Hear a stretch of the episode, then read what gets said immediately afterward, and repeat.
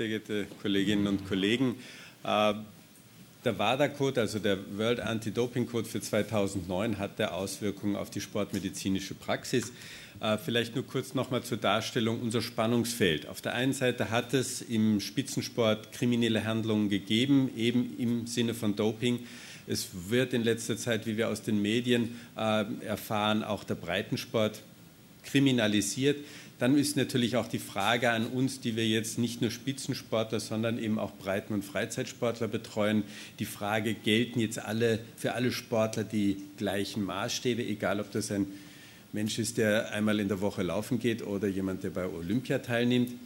Vielleicht äh, ein, ein, Zitat von Herrn Konrads, der den Marathon in Wien seit vielen Jahren organisiert, der eben auf diese Presseäußerungen so äh, reagiert hat, dass er gesagt hat, 25 Jahre lang wurde im Spitzensport vertuscht und jetzt haut man auf den Breitensport hin.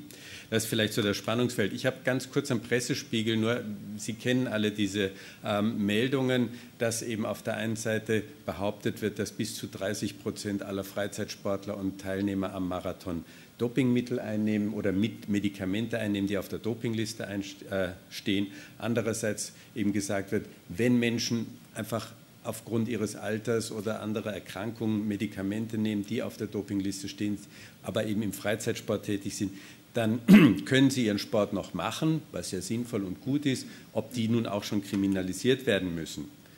Die Soko Doping auf der anderen Seite in Linz hat 70 äh, Abnehmer von Dopingmitteln ausgeforscht.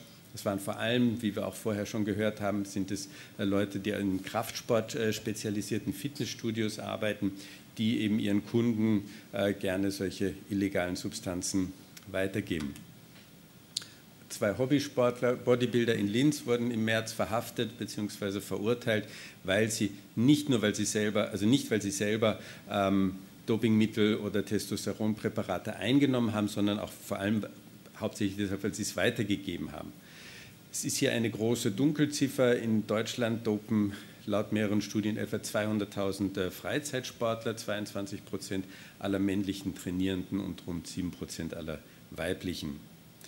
Bewusst das Bewusstsein dafür, dass diese Präparate, die illegal sind, die gesundheitsschädigen, ist leider nicht sehr ausgeprägt.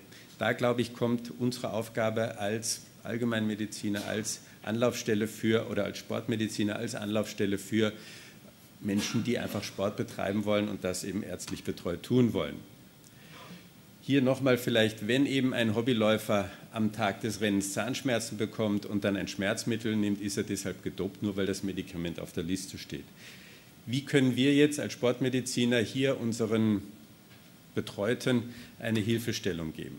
Der Welt-Anti-Doping-Code, das ist ein ähm, erstmals im Jahr 2003 verabschiedetes Programm, ist 2004 in Kraft getreten, wurde jetzt wie jährlich neu überarbeitet und ist jetzt der neue WADA 9 2009 Code ähm, ist am 1. Januar 2009 in Kraft getreten. Das ist ein Konvolut von etwa 100 Seiten. Man kann sich das im Internet unter diesem angegebenen Link runterladen. Gibt es eine deutsche und eine englische Version, wobei die englische die exaktere sein soll. Also im Zweifelsfall sollte man auf die englische zurückgreifen. Um Ihnen kurz einen Einblick zu geben, was alles in diesem World Anti-Doping äh, Association Code bearbeitet wird, habe ich nur mal das Inhaltsverzeichnis rauskopiert. Also auf, im Teil 1 Doping-Kontrollverfahren mit Definition des Begriffs Doping, mit Doping-Nachweis, Doping-Kontrollen, Ergebnismanagement, dann Rechtsfragen auch hin, an, Anrecht auf ein ähm, faires Anhörungsverfahren, aber auch Sanktionen gegen Einzelpersonen, wie geht man bei Mannschaften vor. All das ist in diesem WADA-Code 2009 geregelt. In Teil 2 dann Aufklärung und Forschung, ein ganz wichtiges Kapitel, eben, um es eben allen verständlich und äh, bekannt zu machen und eben die ständige Weiterentwicklung dieses Codes und dann im Teil 3 die Aufgaben und Zuständigkeiten wo hier auch äh, die Regierungen im Artikel 22 äh, mit einbezogen werden und im vierten Annahme, Änderung und Auslegung mit den Übergangsbestimmungen. Die Zielsetzung der World Anti-Doping äh, Association ist eben der Schutz des Grundrechts der Athleten auf Teilnahme an dopingfreiem Sport und somit weltweite Förderung von Gesundheit, Fairness und Gleichbehandlung der Athleten. Es soll ein harmonisierter und koordinierter und wirksamer Anti-Doping-Programme äh, sollen sichergestellt werden, und zwar auf internationaler und nationaler Ebene. In Österreich werden viele von diesen ähm, Anregungen und diesen Richtlinien in der nationalen Anti-Doping-Agentur, der NADA, übernommen, beziehungsweise ich finde dieses äh, Portal ein, ein ganz extrem wichtiges und sehr hilfreiches für alle Fragen des Dopings. Ich würde Ihnen empfehlen, sich diesen Link zu merken, www.nada.at. Ich habe einige Folien auch von der NADA genommen, weil sie einfach sie nicht gut sind. Ich habe ähm, meinen Dank an diese Organisation hiermit auszudrücken. Vielleicht ganz äh, kurz nochmal zu wiederholen. Doping kommt in allen Sportarten und in allen Leistungsniveaus, in allen Gesellschaftsschichten und in allen Altersschichten vor interessante Umfrage vielleicht im Jahr 1997 wurden 200 amerikanische Olympioniken gefragt, ob sie leistungssteigernde Mittel nehmen würden, wenn die garantieren, dass man zum Sieg kommt und dabei nicht erwischt wird, haben 98 Prozent gesagt ja. Dann wurde die Frage etwas modifiziert und haben gesagt, ja okay, also du musst äh, das nehmen und dann siegst du alle Wettkämpfe die nächsten fünf Jahre. Aufgrund des Dopings stirbst du dann aber. 50 Prozent gesagt, okay, mache ich immer noch. Also das vielleicht zur Verdeutlichung, wie manche ihren Körper investieren oder einsetzen. Ja. Welche Gruppen sind besonders gefährdet? Wir haben schon gehört, die Ausdauersportarten, dann natürlich die Kraftsportarten und die Leichtathletik. Es kommt aber in anderen ähm, absolut auch vor, eben, dass gedopt wird. Wer dopt? Es ist nicht so, dass eine bestimmte Gesellschaftsschicht oder eine bestimmte intellektuelle Schicht hier ähm, überwiegen würde. Das kommt in allen Gesellschaftsschichten und in allen sozialen Schichten vor. Es besteht wohl ein äh, Zusammenhang mit der Drogensymptomatik. Die Bezugsquellen, und da ist leider, ich habe jetzt mal Ärzte und Apotheken deswegen rot eingefärbt, das geht uns natürlich schon an. Wir werden hier als Bezugsquellen genannt. In vielen äh, Fällen sind es eben auch Ärzte und Apotheke, die solche Substanzen weitergeben, die schwarzen Schafe. Ähm, Internet natürlich ein zunehmender Markt, wo solche Substanzen unkontrolliert und sehr freizügig ähm, angeboten werden und auch sehr leicht äh, zu beschaffen sind. Dann natürlich Trainer, Betreuer, Schwarz, Schwarzmarkt und Bekannte. Was können wir nun als Ärzte tun, damit wir eben nicht in den, in den äh, Verdacht kommen oder in den Dunstkreis kommen, jetzt hier zu Dealern sozusagen zu werden? Ähm, darauf möchte ich eben mithilfe der NADA und auch mithilfe der äh, Formulare und äh, Richtlinien, die da ausgegeben werden, noch weiter hinweisen. Anabolika-Missbrauch, wir haben es vorhin auch schon gehört, ich kann da kurz äh, nur noch mal erwähnen, dass 24 Prozent aller Männer und 8 Prozent aller Frauen in einer Untersuchung in Deutschland bei, ähm, angegeben haben, beim Training eben Anabolika zu verwenden. Warum? Aufbau der Muskelmasse, Kraft- und Leistungssteigerung waren die wesentlichen Fälle. Nur in seltenen Fällen waren Teilnehmer an Wettkämpfen und Fettaufbau äh, der, der, Grund. Alle Altersgruppen kommt äh, das Doping vor. Es wurde auch mal eine Stichprobe gemacht ähm, unter Jugendlichen bzw. unter Schülern. Hier sind es oft ähm, auch Kombinationen mit Alkohol und Nikotin, aber auch mit Cannabis oder sonstigen Aufputsch- und Schlafmittel. Eine Tabelle hier, die zeigt, äh, diese Stichproben in, in der Schweiz im Jahr 1994 haben äh, doch immerhin 1,7 Prozent aller Burschen aus diesem Kollektiv ähm, Anabolika genommen, bei den Mädchen nur 0,5 Prozent, bei sonstigen Stimulantien war das Verhältnis etwas anders, 4,6 zu 2 Prozent. In Schweden aus einem Kollektiv von 5800 äh, Probanden, 2,9 Prozent der Knaben haben hier Anabolika genommen im Alter zwischen 16 und 17. Großbritannien ganz ähnliche Verhältnisse. Seit wann wird gedopt? Wir haben das auch schon gehört. Die, in der Antike schon wurde für die Olympischen Spiele ähm, Dopingmittel ähm, verwendet. Die Berserker haben Muskarin, also Fliegenpilzextrakte genommen, um ihre Kampfeskraft zu stärken. Die Mayas ihre Coca-Blätter das sind so die ganz historischen Geschichten. 1896, äh, also noch im äh, vorvorigen Jahrhundert, ist der englische Radfahrer bei dem Klassiker beim Radrennen wegen einer Mischung aus Kokain und Heroin gestorben. Ähm, was ist nun Doping? Was sind jetzt die Verstöße gegen die Anti-Doping-Bestimmung? Natürlich die Einnahme äh, von verbotenen Substanzen, also wenn sie in den Körper gelangen, dann die versuchte oder der durchgeführte Gebrauch von diesen äh, verbotenen Wirkstoffen und Methoden, nicht mit Wirkung an einer Dopingkontrolle ohne Grund. Auch das wird als ein Verstoß gegen eben das äh, Dopingbestimmung äh, angeführt und äh, geahndet. Die Verletzung der Meldepflicht, wir kommen dann noch drauf, versuchte oder durchgeführte Manipulation einer Dopingkontrolle und natürlich der unerlaubte Besitz von Wirkstoffen und Methoden und der Handel mit diesen Wirkstoffen und Methoden. Verabreichung ebenso ist eine, ähm, ein Verstoß gegen die Anti-Doping-Bestimmung. Da könnten eben natürlich jetzt auch Ärzte auch mit ähm, belangt werden.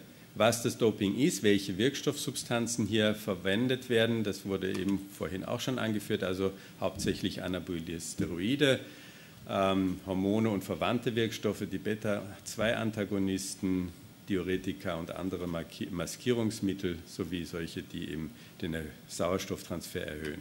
Im Wettkampf verbotene Stoffe und Methoden sind Stimulantien, Narkotika, Cannabinoide und Glucocorticosteroide. Bei bestimmten Sportarten sind Alkohol und Beta-Blocker verboten. Warum ist Doping überhaupt verboten? Es schadet der Gesundheit, es kann sogar die sportliche, also kann die sportliche Leistungsfähigkeit beeinflussen und widerspricht natürlich dem Grundsatz der Fairness im Wettkampf. Es ist eigentlich ein Betrug, nicht nur an sich selber, sondern auch an den Mitbewerbern und an den Veranstaltern. Ähm, hier noch eine Liste. Wir haben eben vorhin auch schon gehört über die Leistungssteigerung über die Jahre. Wenn man sich anschaut, Goldmedaille im Weitsprung der Männer 1960, 8 Meter und 12, 8 Meter 34, also das sind gerade mal 22 Zentimeter in 48 Jahren, die hier ähm, Leistung gesteigert werden konnte. Leider haben wir hier in der Mitte bei den aktuellen Weltrekorden, die mit 1 äh, bezifferten Zahlen sind, die, wo nachweislich gedopt wurde. Also Kugelstoßender Männer ist sicherlich ein enormer Zuwachs eben von 19,8 Meter auf 23,12, wurde bei den Olympischen Spielen auch nicht mehr erreicht und war eben gedopt. Welche sind die derzeit äh, häufigsten Ursachen für Dopingfälle? Das haben wir teilweise auch schon gehört. Eben EPO, Anabolika, dann die Cannabinoide, Verweigerung natürlich und die Unachtsamkeit, teilweise auch Nahrungsergänzungsmittel. Neue Trends, Cera haben wir schon gehört, das Blutdoping, auch darüber wurde schon gesprochen, die Wachstumshormone, Testosterongel und Gendoping, wie Professor Bachel uns sehr ähm, eindrucksvoll erläutert hat. Welche Substanzen werden in der bei positiven Proben weltweit hauptsächlich gefunden. Wie zu erwarten, fast 50 Prozent sind es Anabolika, die gefunden werden bei positiven äh, Dopingtests. Dann Stimulantien und Cannabinoide in jeweils um die 15 Prozent, aber auch Glucocorticosteroide noch immerhin in 6 Prozent. Äh, wie hoch ist die Anzahl der Proben, die jetzt positiv gefunden wird? Also, das heißt, Adverse Analytical Findings, das sind also solche Proben, wo eben Substanzen nachgewiesen werden, die nicht normalerweise im Körper vorkommen. Bei den olympischen äh, Veranstaltungen insgesamt 1,9 Prozent und bei nicht-olympischen Sportarten, äh, Wettkämpfen mit 2,08 im groben Schnitt, also 1,97, also fast 2 Prozent. Es wurde dann auch noch aufgelistet, wie jetzt die verschiedenen ähm, Untersucher ähm, aus ihren Stichproben gefunden haben. In China die geringste Anzahl aus 10.000 Proben wurden 0,5 Prozent äh, positive Befunde und in Prag bei 1800 doch immerhin 6. Also eine große Schwankungsbreite auch in dem Nachweis. Ähnliches hier jetzt äh, für nach den, den Labors, wir können da glaube ich drüber gehen. Wie hat es in Österreich in den letzten drei Jahren ausgesehen? Die meisten Fälle waren eben für Doping im Bereich des Ausdauersportes mit etwa einem Drittel, dann ähm, in den Kraftsportarten wiederum etwa ein Drittel und in Spielsportarten dann nochmal bei 12 Prozent. Die Hilfestellung, die wir jetzt unseren äh, Sportlern, die wir betreuen, geben können, würde also darin bestehen, dass wir den Sportlern einmal eine Liste von erlaubten Medikamenten, zum Beispiel bei banalen Erkrankungen, vermitteln können. Ja? Welche Verpflichtungen haben die Athleten? Sie haben die Verpflichtung, sich über Athleten und eben engagierte Freizeitsportler, ich nenne es mal so, die haben die Pflicht, sich über die Anti-Doping-Bestimmung ihres Fachverbands äh, zu informieren. Sie müssen in einen nationalen Testpool werden die Athleten aufgenommen. Aufgenommen in diesen nationalen Testpool werden die Sportler der höchsten Kader- und Nachwuchskader, die Sportler der Mannschaften in der höchsten Klasse, die Sportler, die an internationalen Wettkämpfen teilnehmen, dann solche mit bestimmten Leistungskriterien in Abstimmung mit ihrem Fachverband, dann die vom IOC, österreichischen ähm, und Fachverband suspendiert oder gesperrt sind, auch die kommen in diesen Pool hinein und die Sportler, die ihre aktive Laufbahn vor, vor Ende der Suspendierung beendet haben und wieder aufnehmen wollen. Ähm, die Verpflichtungserklärung der Sportler ihrerseits, dass sie ähm, an Dopingkontrollen mitwirken wollen, dass sie keine verbotenen Substanzen oder Methoden einnehmen, dass sie äh, eine Aufenthaltsinformationspflicht haben. Das wird in, diesem, ähm, in dieser Verpflichtungserklärung vom Sportler beim Eintritt in diesen Pool ähm, unterschrieben. Man muss das durchlesen. Das ist so wie ein Vertrag oder so eine ähm, Erklärung der Akzeptanz dieser Regeln. Wir können, äh, auf der, wir können dann eben die Liste der verbotenen Substanzen und Medikamente bekannt geben, die jeweils am 1. Jänner eines neuen Jahres in Kraft tritt. Wir müssen ähm, unsere Athleten, unsere betreuten Sportler natürlich darauf hinweisen, welche Neuerungen es gibt, welche äh, Medikamente hier in dieser Liste sind. Wir müssen den, äh, der Athlet seinerseits muss uns natürlich darauf hinweisen, welche Medikamente er nimmt. Also hier ist ein reger und offener, ehrlicher Austausch notwendig. In Fragefällen natürlich fragen Sie Ihren Arzt, Apotheker oder in diesem Fall Anti-Doping-Beauftragten. Die Liste mit den erlaubten Medikamenten bei banalen Erkrankungen geht auch über die NADA.at unter dem äh, Punkt äh, Medikamentenabfrage ist die abzurufen. Das würde, so würde die Homepage aussehen. Und dann gibt es eben hier in dem Kapitel Medizin Auflistung der Medikamente und der Codes, inwieweit diese Medikamente jetzt unbedenklich äh, an Sportler gegeben werden können und inwieweit es eben bedenkliche sind. Eine andere wichtige Sache, eben wie wir angesprochen haben vorhin, äh, inwieweit jetzt Erkrankungen von Sportlern behandelt werden dürfen, die aber eben äh, mit äh, verbotenen Wirkstoffen durchgeführt werden müssen. Da gibt es sozusagen Ausnahmeregelungen. Das wäre ein Antrag eben auf die äh, Therapie von unerlaubten ähm, Medikamenten, eine Ausnahmeregelung. Es gibt dazu ein eigenes Formular. Also, wenn eine Behandlung von chronischen Erkrankungen mit verbotenen Wirkstoffen oder Methoden nötig ist, dann wird von dem WADA-Code eben erlaubt, um so eine Ausnahmeregelung ähm, anzusuchen. Auch dieses Formular kann man auf der Homepage sich herunterladen. Ähm, natürlich gilt es für die Sportler, die im Testpool gemeldet sind. Es kann aber durchaus auch sein, dass jemand eben nicht im Testpool gemeldet ist, aber zu uns kommt und sagt, ich möchte auf jeden Fall sauber Medikamente einnehmen und keine, die auf der Dopingliste stehen. So könnte man hier nachschauen und dann eben, wenn gewünscht ist, auch noch eine ähm, Ausnahmeregelung treffen. Dieser Antrag wird mit dem Arzt zusammen ausgefüllt und dann äh, an die nationale Anti-Doping-Kommission geschickt sieht so aus, also hier die Angaben zu dem Sportler, dann die Angaben zum äh, behandelnden Arzt, dann die Angabe der Substanzen, die jetzt, der Medikamente, die genommen werden müssen und eben die ähm, Erläuterung dafür mit der Diagnose und dann eben die Erklärung des Arztes und des Athleten, dass sie das für diesen bestimmten Zeitraum brauchen. Das ist sozusagen dann der Freibrief. Falls eine Behandlung äh, von chronischen Erkrankungen nötig ist, dann erlaubt eben der WADA-Code mit dieser TUE-Formular das ähm, anzusuchen, diese Ausnahmeregelung. Inhalierte Beta-2-Antagonisten oder Glucocorticosteroide dürfen ab dem Jahr 2009 äh, äh, brauchen sie eine Genehmigung nach dem Standardverfahren. Nicht systemisch verabreichte Glucosteroide müssen im Falle einer Dopingkontrolle mittels Erklärung äh, bekannt gegeben werden. Die topische Anwendung von Glucocorticosteroiden bedarf keiner Meldung. Jeder äh, Athlet, der in so einem Testpool ist, ist verpflichtet, die aktuelle und rechtzeitige Aufenthaltsinformation auch zur Verfügung zu stellen.